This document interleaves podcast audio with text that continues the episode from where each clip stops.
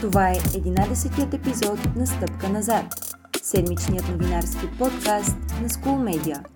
Тук е мястото, където ви представяме живота, такъв какъвто е, защото промяната започва отвътре. Темите тази седмица – тежка катастрофа на магистрала Струма. Румен Радев спечели втори президентски мандат. Преговорите за правителство започнаха. Проблемът с насилието на жени. Кога големите ученици ще се завърнат в клас? Започва стъпка назад. Седмичният новинарски подкаст на School Media. Аз съм Катерина Василева. 24 ноември беше обявен за ден за траур в цялата страна. Причината за това са две големи трагедии, които се случиха в началото на седмицата. Пожар в старчески дом във Варненското село Рояк отне живота на деветима души в понеделник вечер. В ранните часове на следващия ден автобус изгоря на автомагистрала Струма. На място са загинали 44 граждани на Република Северна Македония. Седем пътници са успели да се спасят, счупвайки прозорците на превозното средство. Разследващите органи работят по две възможни версии за случилото се – шофьорска грешка или техническа неизправност на автобуса. Все още обаче нито една от тях не е потвърдена. Това е най-трагичният инцидент на пътя в най-новата история на България и един от най-тежките в Европа от последните години.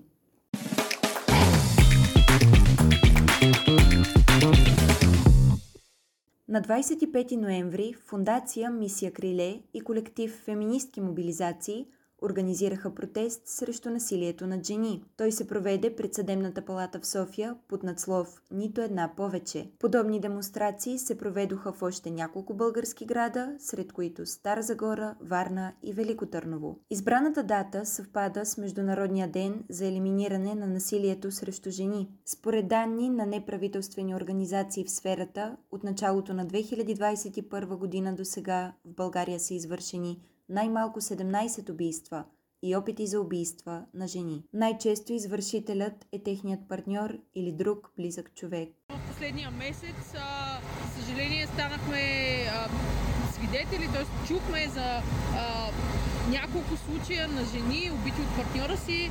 А, за съжаление, в България такава адекватна статистика няма, но а, според а, а, сайта Спасена, поддържан от активистки правещи медиен мониторинг. В момента има поне 15 жени от началото на тази година, а, които са убити от а, а, партньора си или от друг тях близък. Каза пред Медиа Доротея Стефанова, представителка на колектива Феминистки мобилизации. На протеста присъстваха стотици хора, съпричастни с каузата за борба с посегателствата. Организаторите изнесоха речи с мотивите и исканията си, а членка на колектива разказа и лична история, свързана с насилието.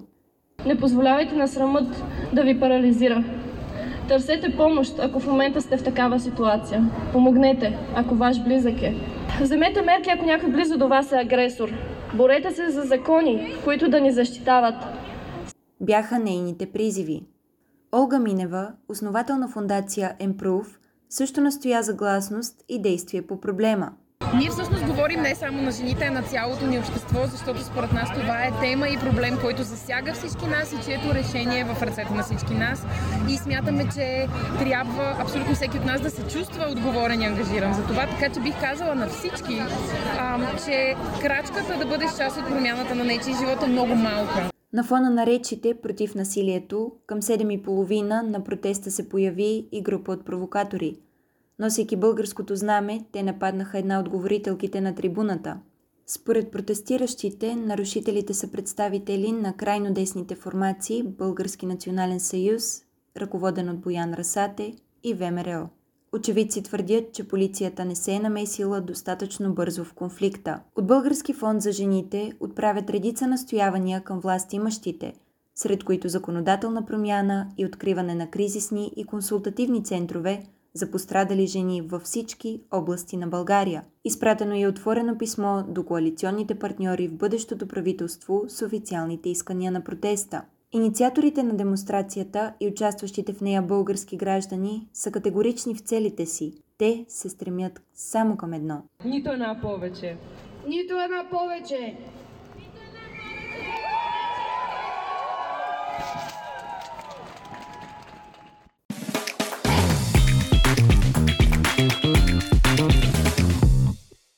Румен Радев спечели втори президентски мандат след провелия се балотаж миналата неделя. Според официалните данни на Централната избирателна комисия, до сегашния държавен глава получава над два пъти повече гласове от съперника си, ректора на Софийския университет, професора Настас Герджиков. За президентската двойка на Румен Радев и Иляна Йотова са гласували общо 66,72% от гражданите с право на глас, а за професора Настас Герджиков и Невяна Митева 31,80%. На първия тур от президентската надпревара Радев отново водеше убедително пред основния си опонент – заради ниската избирателна активност обаче се наложи провеждането на балотаж. По данни на ЦИК, миналата неделя до урните са отишли едва 34,84% от имащите право на глас. За сравнение на първия тур избирателната активност беше 40,5%. Според експерти, сред причините за рекордно ниската активност са начинът на провеждане на кампанията,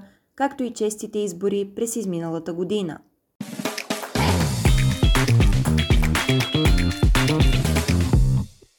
От вторник насам текат разговори за формиране на коалиционно правителство. В тях участват Продължаваме промяната, БСП, Има такъв народ и Демократична България. Преговорите ще продължат до събота включително. Те са във формат на дискусии, които се провеждат по конкретни 18 теми и с участието на експерти от всички бъдещи коалиционни партньори. В сряда Продължаваме промяната, БСП, Има такъв народ и Демократична България намериха допирни точки по отношение на економическото развитие на България. Заложени бяха също и първите стъпки за реализацията на правосъдната реформа. В същия ден беше обсъдена и темата за образованието. Четирите формации имат съгласие и за определенето на специален вице-премьер, който да отговаря за климатичните теми. Впечатление прави, че от всички заложени в програмата за преговорите теми, липсва единствено тази за младежките политики. По-късно днес предстои да се проведе дебат само на тема спорт, въпреки че ресорното министерство отговаря и за младеща. Повече за този казус четете на нашия сайт.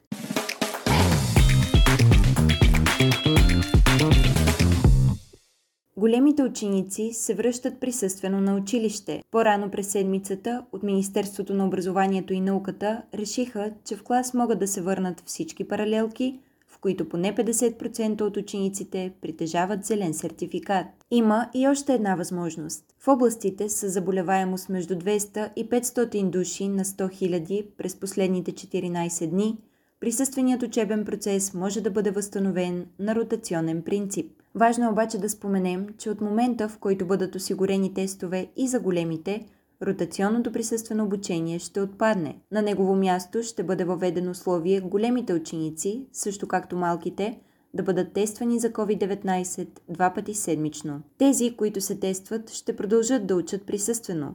Останалите ще преминат отново във формат на онлайн обучение.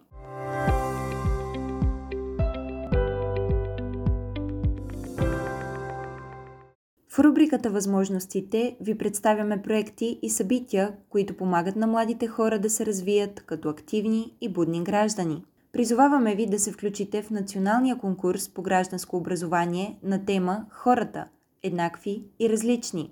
За да участвате, трябва да подготвите есе по една от зададените 11 теми – Конкурсът е отворен за ученици между 5 и 12 клас. Крайният срок за получаване на творбите е 3 декември. Повече може да прочетете на нашия сайт.